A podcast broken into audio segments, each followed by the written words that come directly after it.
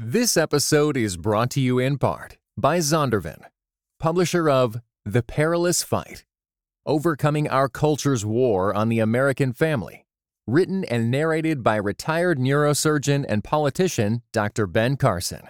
Available now everywhere you get audiobooks. I don't write nothing I don't live. Oh, okay. This is what we doing. This is what we doing today. Write nothing. This is what we doing. I don't live. Okay. Let's get into it. Let's get into it. We need to start this because it's too much juice right now. We're giving away too much on the cutting room floor.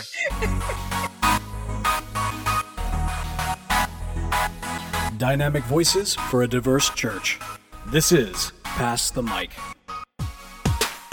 Let's just go. Let's just go into the greetings and God bless. Listen. Natasha, how you doing? I'm all right, brother. How are you? Good to see you. Listen, I just felt like we need to hop right into this because we do. I feel the Spirit of God on this conversation.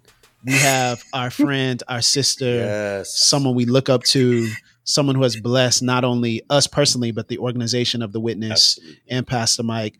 Natasha Sistrunk Robinson is in the house. Natasha, the author times multiple authors. 5, 6, 7. I can't keep up with all the books that you are writing. Listen, how has that season been? You're writing multiple, editing multiple books, writing devotionals, commentaries. Like, how has that been? I'm finding writing is like therapy for me, and it's therapy I don't have to pay other people for. Praise God. But I feel like for me, writing is like me and God having a conversation. That's what it is. And so it's a wrestling, it's a question answering, it's prayer, it's a lot of research. I do a lot of research. Like, I don't just write stuff. And because I don't want to be held accountable for people erring based on my opinions. Yes. Right.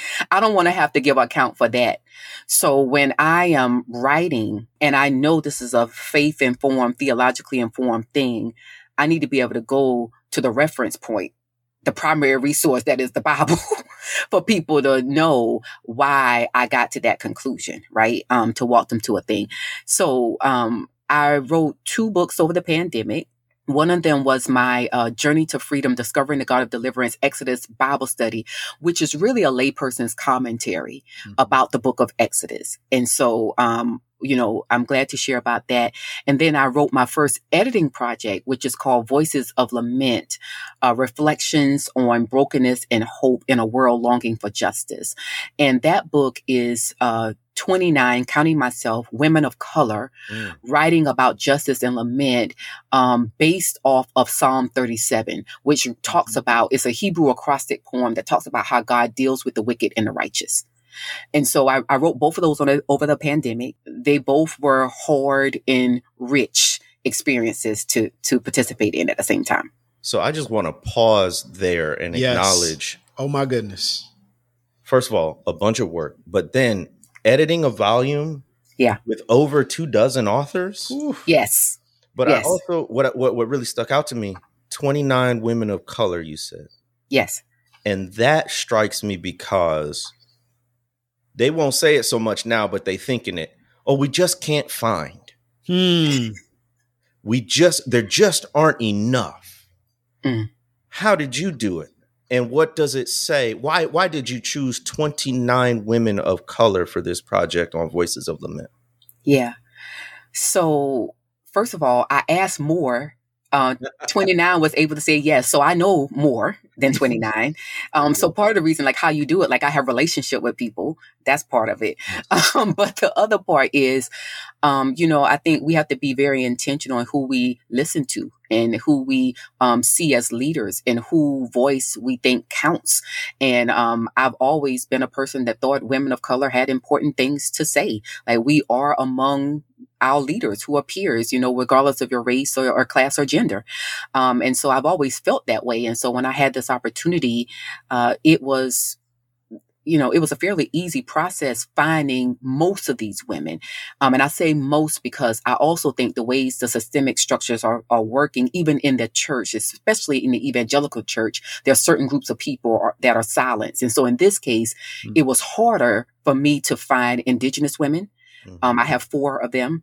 It was harder for me to find Hispanic women because that's just like the water we've been swimming in. And so I was very intentional in trying to have almost an equal representation of African-American women, Latino women, Asian-American women, Indigenous women, and what I call global citizens. So these may be women that are living in the U.S., but that is not their cultural or historical reference. And so I was very, very excited to do that. And we've been together building a community over the last 2 years. Wow. That's beautiful. So this comes out of relationship as well that you've been building consistently over time. Yeah. Which I think is we can resonate with that. Exactly. And what comes out of that grind of intentionally choosing to be in proximity to one another. Exactly. Yeah. And it proves the point. Like, there are talented people out there, in this case, writers, who are people of color, women of color, but so much of it is intentionality. So even with the relationships that you had to be intentional about finding other representation, but what you're doing is proving the possible. So I'm just so excited to be able to hold up Voices of Lament every time somebody says, well, there just aren't enough, or we can't find them. Like, nope, here you go. You're not working hard enough. And I need to say, I think there's a theological piece to this. And then I think there's a, redemptive element to it, right? So the theological piece is that to some degree, the text determined like how many people to invite. So the Hebrew alphabet has 22 letters. And so each of those letters, we have an essay. And for the essays, I asked the women to not only share their personal experience as it relates to the verses that they're writing about, but they all doing that in a cultural context of like, how has God been, so I'm writing this at the same time I'm writing Exodus. And so one of the things I'm thinking about in writing and reading Exodus is the faithfulness of God across generations. So God introduces himself to Moses at the burning bush as the God of Abraham, Isaac, and Jacob. That is not by accident, right? And so I'm like, there are things. And then when he's setting up all these festivals for the people, he's saying, bring the women, the men, the children, the aliens or foreigners living among you, and teach them these things. And you celebrate all these festivals so that they may know the Lord, the Lord's way, and remember that he's the one who brought you out of Egypt, right? And so there's this oral storytelling that is happening so that the generations don't forget who God is and what God has done, right? Mm-hmm. And so I'm thinking about that while I'm writing the Exodus piece and the Voices of Lament piece and editing that and inviting those women to walk in that faith to say, okay, can you share in your essay, not just your personal experience and testimony with God, because that's very Western. I want to hear how God has been faithful to your people. How have your people seen the goodness of God embodied in this text? And at the end of each of those essays, I want you to lift up a woman of color from your generation that embodies, from your culture that embodies the text. And so what you're getting in this book is not just, a commentary or essays. You're also getting several new sheroes, women of color to look at that God has been faithful to over across generations. It's also outlined in what we call strophes. And so strophes is kind of how the themes of the psalm go together. And so you have 22 verses, 22 alphabets, but then you have like 7 themes. And so each of those themes I have introduced by a poem or liturgy by a woman of color. So each people group has a representative poet there. And we know the beauty and importance of art. And each of those poets or liturgists have introduced those strophes. And so that kind of led into how the book was outlined. And then we close. I felt because we had, it was a very intergenerational work and a very multicultural work on purpose, but also we had more older generations than I did Gen Z. And I wanted us to speak to the last gen, to the up and coming generation, Gen Z.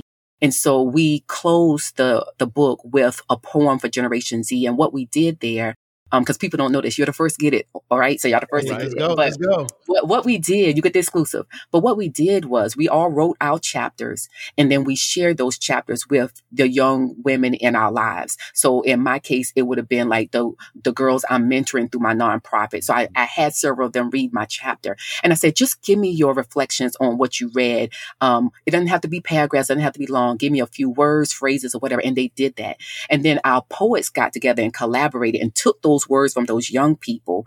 And when they did that, they crafted a poem for Gen Z. So it's like us as the mothers, as the elders, as the aunties, speaking to the next generation, giving them hope based on what we see in Psalm 37 about how God deals with the wicked and how God deals with the righteous, right? And in doing that, they have become a part of the story as well. And so that was just really beautiful for us to do. And we have also exclusive, Sho Baraka's wife, Patrice Lewis, has done illustrations in this book. And so she did a customized piece for that particular poem.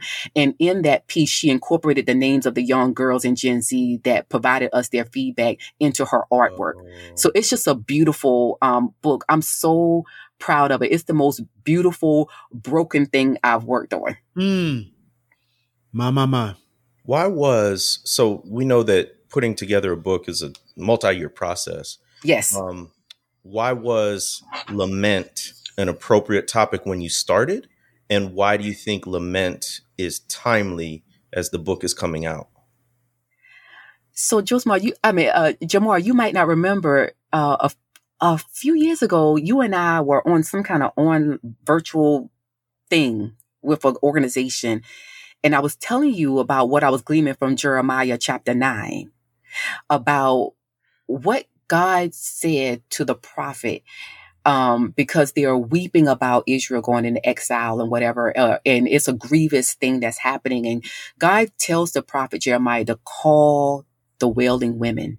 He said, call the most skillful of them, and have them wail over us, and have them teach the generations how to wail, and teach their daughters how to wail.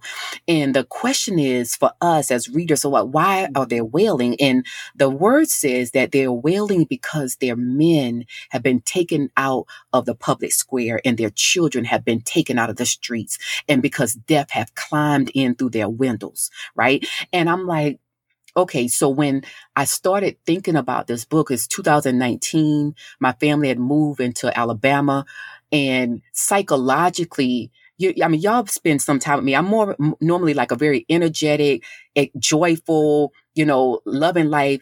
And I was out of character because psychologically, I grew up in South Carolina, as did my husband.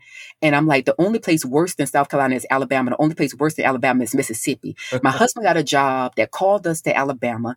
And I'm like, I don't belong here. This is not my place. This is not my people. And I'm a very communal person. And so we were so far away from family and friends. Yeah. And I was struggling. And so by time, 2020 come around and the pandemic hits, and all of y'all start feeling all the things, the isolation, depression, anxiety, loneliness of that. Like, that's where I was already at. Me and God were already wrestling through that.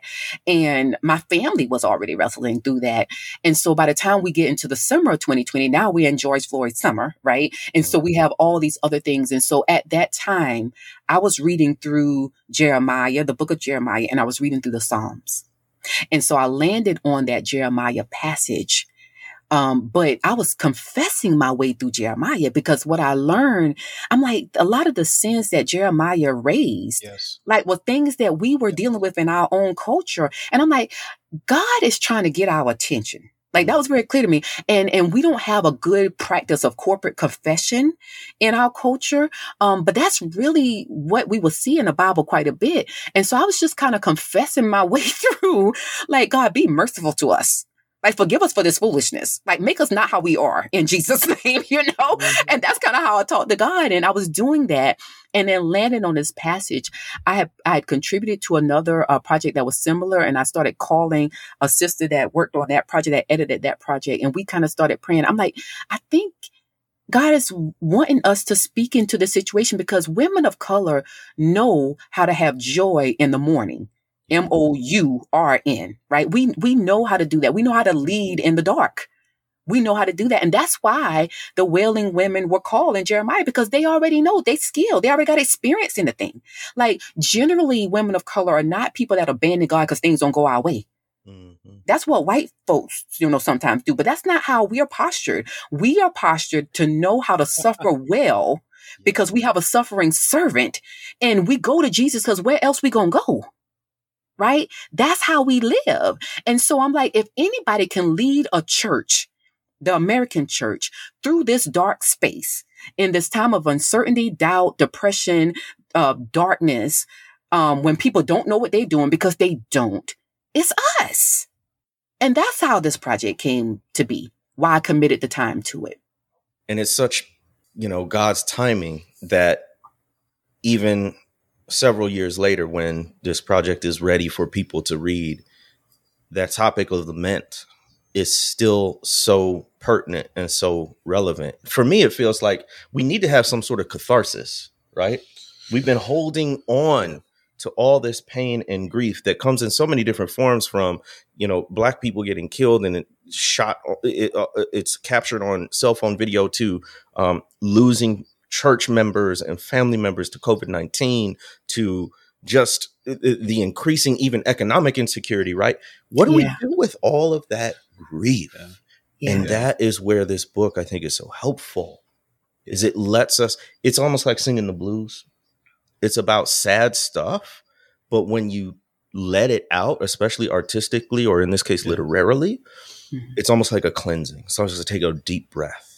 Yeah. And I think it's also very helpful that it's drawn from this particular psalm, which I think is so wise and so timely for where we are. It's how God deals with the wicked and the righteous. Yes. Mm-hmm. I think that piece is so important for us to understand. I think it seems to me like we have focused a little bit on either or category and not on God's dealings with the categories. And so I would love for you to talk about the choice there, because I feel like that particular psalm carries with it such power. And I think it's also a helpful redirective for our focus. Okay, so we're going through all of this. Now let's direct our attention towards the one who deals with both categories, both groups. Yeah. Yeah. Vengeance is mine, says the Lord. And I think that, you know, I didn't choose the subtitle. I mean, of course, I had a vote, but what was presented, you know, they say brokenness and hope. And I'm like, yeah, that's where we want. And for the people who had some advanced reader copies of it, were really taken aback by how difficult, the atrocities. I mean, y'all, there are things that I read and edited, you know, you're reading it once. I probably read 20, 30 times some of these things that just straight up broke me. Like, just like, you just get so, sad or angry at the injustice, right? A lot of which I knew, but there were a few surprises in there. And I'm like, oh my God, you know, this is horrible. But what we see in the Psalm is that God has the final, God has the final say. And I think for us, the reality is, this is the truth. And I don't know how y'all feel. I look around, I survey the land sometime, and I'm like, it looked like the enemy winning. Look. Yeah, you know, I'm like, I look around and I'm like, it looks like the enemy winning. And so the only thing that doesn't have me out here wilding out, you know, responding unjustly or violent in my anger or losing all hope, right?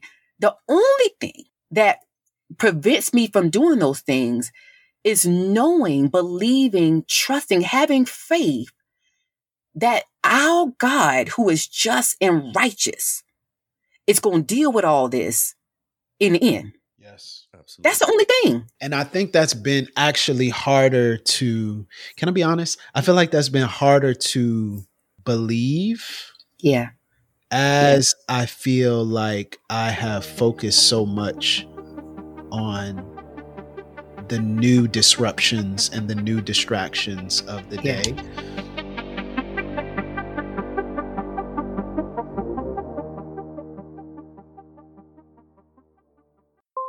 Hey everybody, this is Tyler. This is Dr. Jamar Tisby. And we are excited that you're listening to this episode of Pass the Mic, but let me encourage you to support us. You can do so by going to patreon.com/Pass the Mic. And for just $1 an episode. Just $1? Now that's the bare minimum. That's 4 quarters. But if you want to go higher, okay, 5, 10, higher. 15, that's 20, right. 25, whatever it is, that will keep this show going and keep the high quality that hopefully you enjoy. So thank you for listening, but you can take it to the next level. Patreon.com/Pass the Mic. We appreciate you. This episode is brought to you in part by Thomas Nelson, publisher of Grieve, Breathe, Receive, Finding a Faith Strong Enough to Hold Us, written and narrated by Pastor Steve Carter. Grieve, Breathe, Receive. Those 3 words became a profound mantra for Steve Carter during a season of deep healing, the kind that comes after painful trauma. Grieve, Breathe, Receive is available everywhere audiobooks are sold. Visit thomasnelson.com/audio to learn more.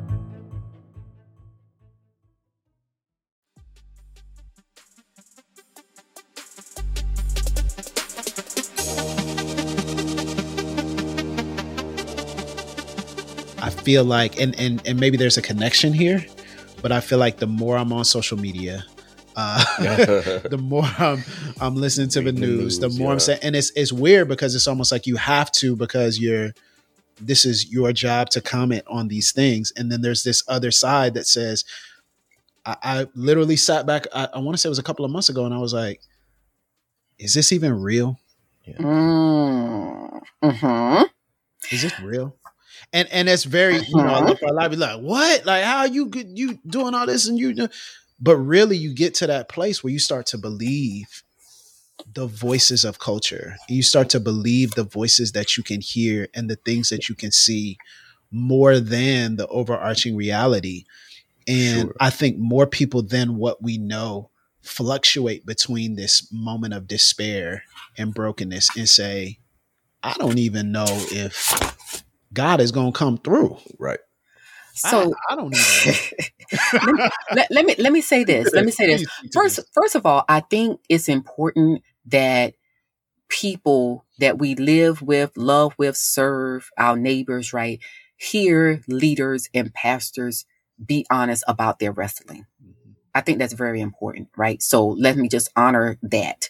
And so let me switch over to my text, right? So I'm teaching Exodus tonight. I'm going to be doing a lot of teaching in Exodus, the Journey to Freedom. And so just going over again, all of our chapters between like verse 5 and 11, where all these plagues are happening. So this is, it's like a sparring match of unequal components between Pharaoh and God. Right. Yeah. And so here's the thing, like Pharaoh does have power, right? Pharaoh has power over a certain territory. Pharaoh has power over the Israelites as their master. He has power over the Egyptians. He has power over his officials. So that means he has political power. He has power over the economy. He has wealth, right? He has power to name. He has power to craft narratives. Like Pharaoh does have power. That's true. The problem is, though, and I write about this in my memoir, Sojourner's Truth, where I chart my life alongside Moses in the Exodus narrative. The problem is that Pharaoh thinks that he has more power than he actually does. Yes. And the problem is that we actually believe him. So yes. Pharaoh doesn't have unlimited power. And Pharaoh is not an equal partner or opposite of God. Right. Pharaoh is a created being. And so the Egyptians thought that he was divine by sheer title. Right. But the reality is that Pharaoh is not divine. And that's what this whole, plague situation is about, is that God is saying, I'm going to show you that I am God alone. Besides me, there is no other. Right. I'm going to show you. I'm going to reach out my outstretched arm and show you the mighty acts of God. I'm going to show and I'm going to prove to Israel and the Israelites that, because here's the thing, God says in the text, like, I could have just wiped you out a long time ago.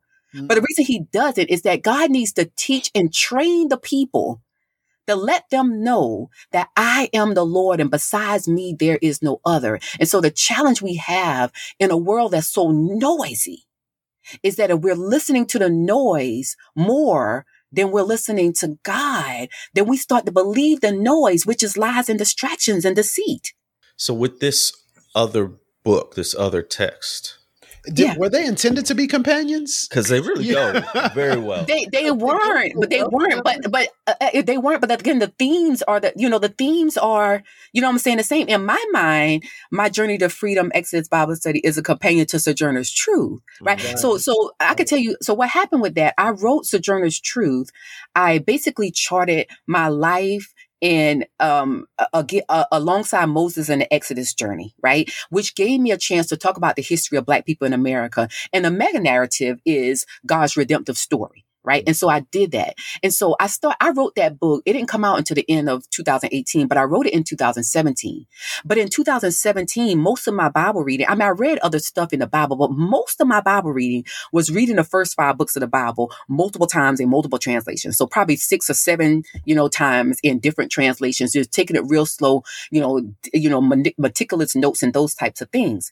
And I got to a point because, I mean, Jamar, you've written books, Tyler, you wrote in certain things, that I'm basically aligning a life event of mine up to a life event of Moses, right? Which means there's a lot of stuff you can't put in the book. It just gets cut. But I had all this homework that I had done. And I'm like, oh my gosh, there's still so much here. That not just God was speaking to me, because to your point of preparing a sermon, Tyler, that's how I prepare to talk, but it's also how I write books. It's like, I'm digging into this, this is hours and hours and books of research and study. You're getting, 200 pages of something that I've read thousands of pages of content, or whatever. And so I had all this homework and I'm like, oh my gosh, there's more. I think there's more here. Not that God is saying, I know God is always saying more, but that I can share and present that's contextualized for real people on the street, not academic conversations that nobody care about, but the people who are in the Ivory Towers, but the people on the street need to hear the stuff that I was studying about how God was revealing himself to these people that were enslaved, not by choice, that had narratives crafted about them that were not true. And God's saying, I'm going to pull you out of that and I'm going to make you a holy people. And this is going to be your life going forward, that I'm going to be your God and you're going to be my people. And that's how this study came about. It stands out to me that in both of these books, the books that you chose to focus on in them are in the Old Testament. Yeah. And I wonder if there's significance to that, especially as we look at sort of Eurocentric and white American theologies. Yes.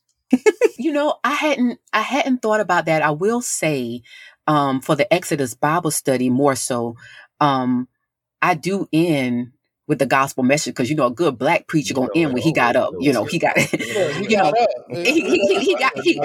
up. But for me, this is what I would say, that for you to be a faithful New Testament believer, you have to have the context and understanding of the Old Testament. So this is my point, that when God is laying out the tabernacle and the priesthood in the Old Testament, if you don't understand that, you don't have a significance for understanding Jesus being our high priest. And you don't have a significance for understanding Jesus being the tabernacle. Mm. And then you don't have a significance for understanding what it means for us to be the tabernacle or church of God. And you don't have an understanding for what the significance of us being the royal priesthood of God. And here's the thing. This is what I'm going to tell you, Jamar, Doctor. This is the problem. I believe in the West, we have a New Testament church with an Old Testament practice. A theology. In other words, we have set up the church too often, the building now, I'm talking about not the body or the organism, the building as a tabernacle where the pastor is the priest. Where everybody is waiting for the pastor to give them a word from the Lord, and the pastor to tell them what to do, and the pastor. And I love pastors, but the problem is that Jesus has become our great high priest. He is perfect in every way that the Levitical priests were not, that Jesus does not at any point have to make a sacrifice for himself because he is without spot, blemish, or sin.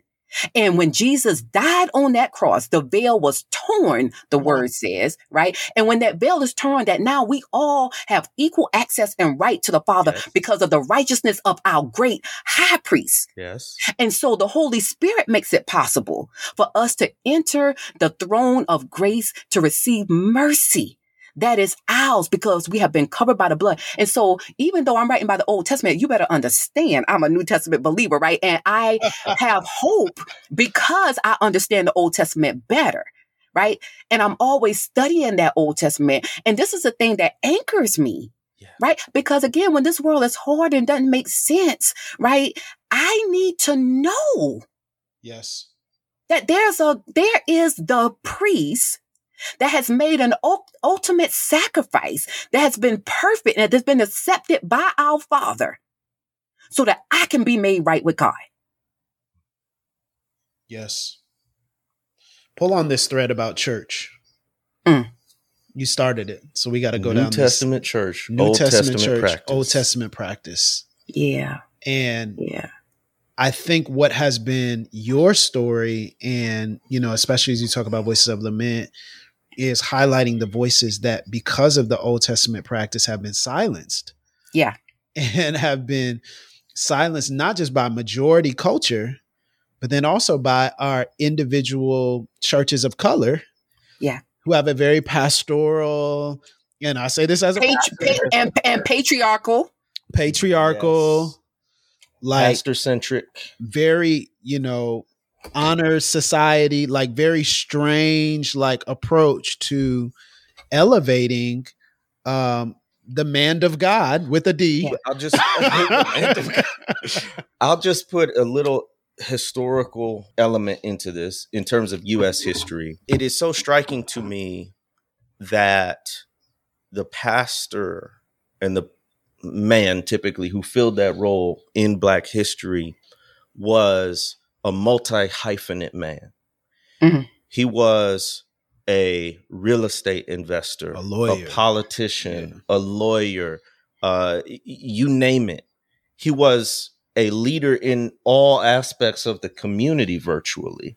Yeah. And then also had this role, this spiritual role as not simply shepherding. I would almost even say the emphasis was on the speaking for or on behalf of God, such that you didn't cross the man of God, right? So it is this really interesting historical element because not everyone in the community was able to access the resources to make them literate, well-spoken in certain ways, leaders in different areas. And so when you found that person, well, they were lifted up as, you know, this is the aspiration. This is the best of us, right? I'm not saying that was right. I'm just saying this is the some of the history. And it's dangerous now. Like, I think it's so dangerous to place that weight and burden upon someone. That's right. And as a pastor, I look at that and say, I don't. The real estate agents and the lawyers and the teachers and the politicians and the advocates. And stay in my role, stay in my lane, you know? Right.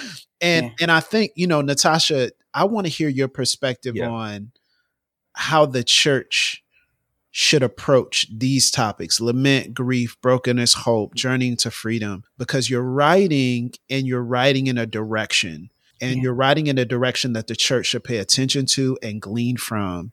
Yeah. So what does the church need to hear today?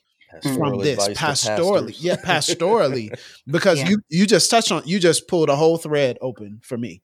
Yeah. What does the church need to hear today? And the leaders within the church need to hear about what is missing from the discipleship that you see right now. So I would say I try to be consistent in leading out of my convictions. So what that means for me is a few things. One, being a person of integrity. Two, partnering, having men and women partnering together to advance the kingdom of God. That's, you know, the Lausanne Covenant has a statement, the whole church taking the whole gospel to the whole world. Mm-hmm. So men and women partnering to advance the kingdom of God. I'm pretty intentional. I think that's necessary. Trying to become a better citizen in multi-ethnic work. And I'm not talking about multi-ethnic church. Mm. I mean, being the people who honor and believe that when we get together in heaven, God is going to draw people from all languages, nations, and people groups. And that also then means for me as a Westerner that I need to be humbly attentive and learning from the global church. Mm-hmm. I think that's one of our most grievous things in the West, that we think because we have more money and more education and more books, that because we make a theological point or decision or political stand, that somehow we right just because we have the power to name. Yeah. Whereas the church is still growing and booming in the East, and particularly in Asia and Africa. And they have sometimes they have a lot less than what we have, and people leaving the church here. So why we still proud of thinking we got it all together? So I'm saying to be a more global, multi-ethnic citizen. And I have a pretty strong conviction, especially now. I think I've always had, but especially now, part of it's because of how I was raised, and that we need to be very intentional in our intergenerational work. Yes. Yeah. And so I think we've lost one, maybe two generations of young people because our elders have failed to teach. Our elders have failed to mentor. I'm not calling anybody out. I'm just saying, if you're doing it, I'm not talking to you. Okay. But I'm saying that what I see, because my first book is about intentional discipleship, right. Mentor for Life, about intentional discipleship. And I'm telling you, for someone who, since I became a believer in college, has been very intentional in mentoring and discipling and teaching the word of God to people across that vein, this is what I see. Mm. And so I think the challenge is, because I think we got a lot of pastor in name that know how to preach, but they don't know how to shepherd. Absolutely. They don't know how to shepherd. I think we have a lot of people who can preach and eisegete or exegete a passage, but can't lead people. Mm-hmm. I think we have a whole bunch of people who might know how to preach, but lack empathy or love for those that they're called to serve. Mm-hmm. And the Bible talks about this, that we need shepherds. Jesus said in his parable, we need shepherds and not hired hands. Right. If you're going to be a hired hand, you don't need to be in the pulpit, sir or ma'am. Right. And so I think there are all kind of ways that for me, I've been biblically convicted as a Christian, as a disciple of Jesus, and as a leader first. And therefore I choose to lead in a certain way because I've been biblically convicted as a disciple first. Right. And I will say this last point is part of the reason I write the way I do, Tyler, is because I am a woman who hasn't always had the privilege to go into the room or be in the pulpit or serve at a church. And I don't feel that's my calling in life. But my point is those natural avenues for a man were not always available, and still today have not always been available to me. And so my obedience in the call that's on my life is, okay, I have to exercise what I have control over, which is my pen. I can do that. Like nobody's preventing me and restricting me from doing that. And I have to trust that when I'm obedient and saying yes to that, that God's going to put that work into the hands of the right people to do the things that he would have it, do, because God's word is not going to return to him void. Yes. Yes. Such a good word. Talk a little bit about how you are approaching. You're approaching this from a biblical standpoint, and you're leaning into the Bible. And both of these are intensely biblical devotionals and commentaries and reflections. And talk about the importance of biblical literacy and why this is so major, because there's a lot of things we could talk about and you could write about with confidence, but you chose to center on scripture. And you've mentioned even just in your previous answer, being biblically convicted. Talk about biblical literacy and what you're seeing in terms of approaching and being familiar with the text and why that is so important right now. Yeah. it's grievous. The lack of biblical literacy is grievous, right? And so for me, I remember a few years ago, I committed to reading the Bible all the way through. So I've read the Bible all the way through multiple times.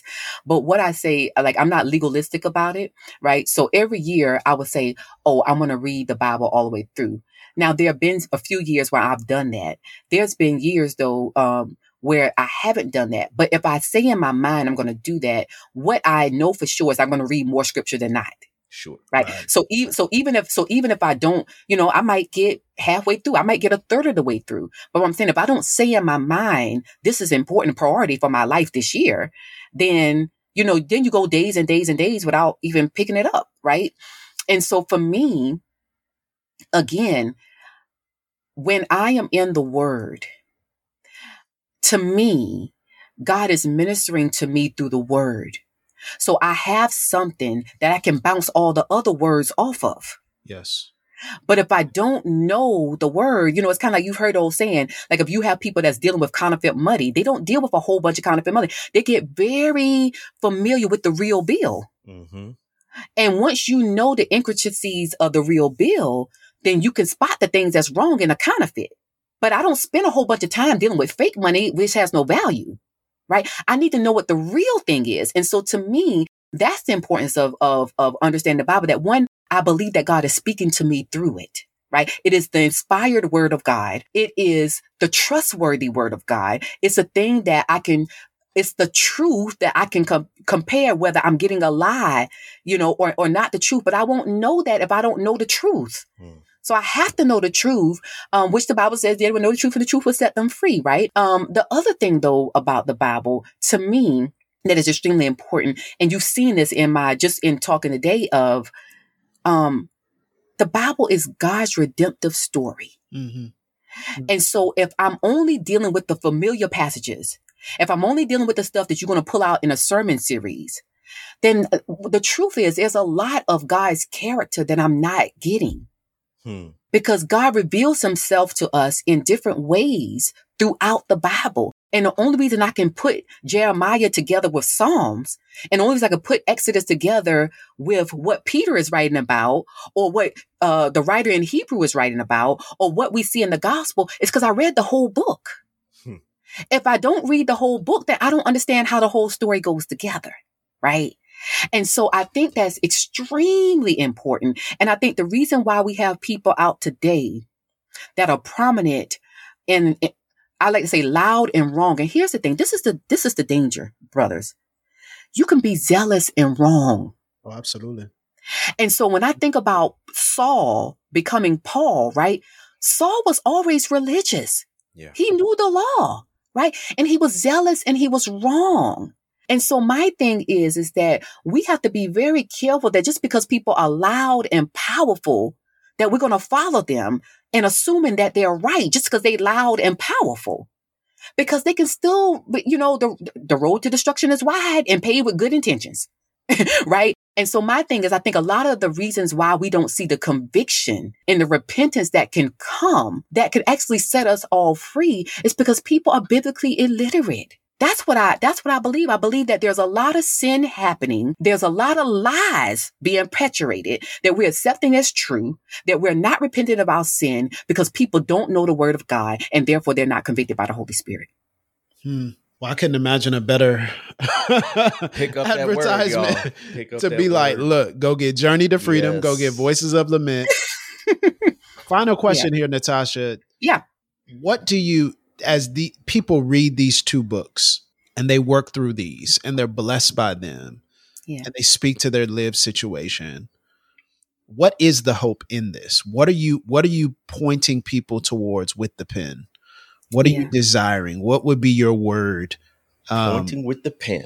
I like that. Yeah. Hey, look, she said she was using a pen, so I got to do something with it. Okay. A pastor preacher pointing with the pen. Let's do it. What is your hope? Don't listen to Jamar. What is your hope? and where are you pointing people to with the pen? Yeah. Matthew, let your light so shine among, you know, humans that they will see your good work and glorify God in heaven, right? I mean, that's the truth. Like, listen, I don't need nobody out here worshiping me. I don't want to be held accountable, right? Like, idol worship is bad in all its forms, right? Don't do it. I mean, you can buy my books because that's important, because I need to, I feel I'm called to write, right? And if I'm going to keep writing, the way I do that is at Jawbody's books. So please do that. But understand, follow me as I follow Christ. Okay. Like, so, you know, really, I want to point people to Jesus, because he is the great liberator of our souls.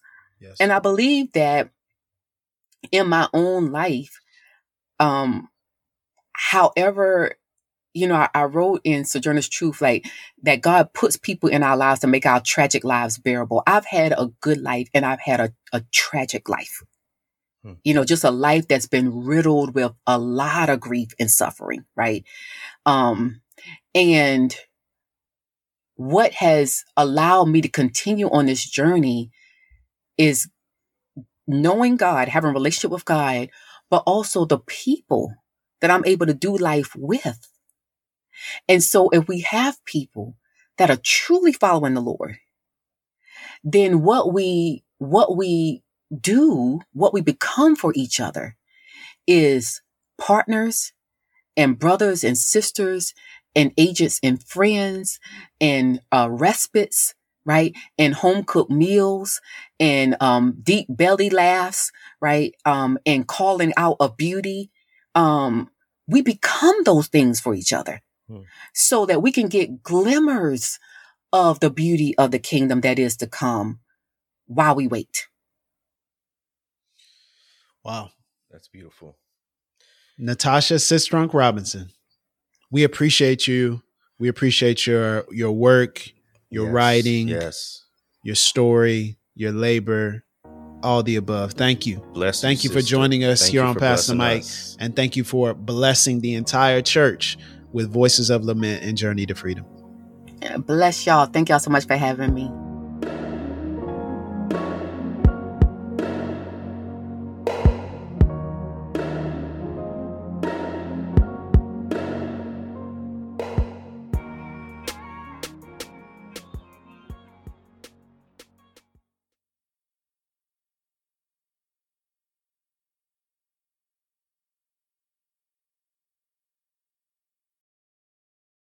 This episode was brought to you in part by the Compelled Podcast, which uses gripping, immersive storytelling to bring Christian testimonies to life.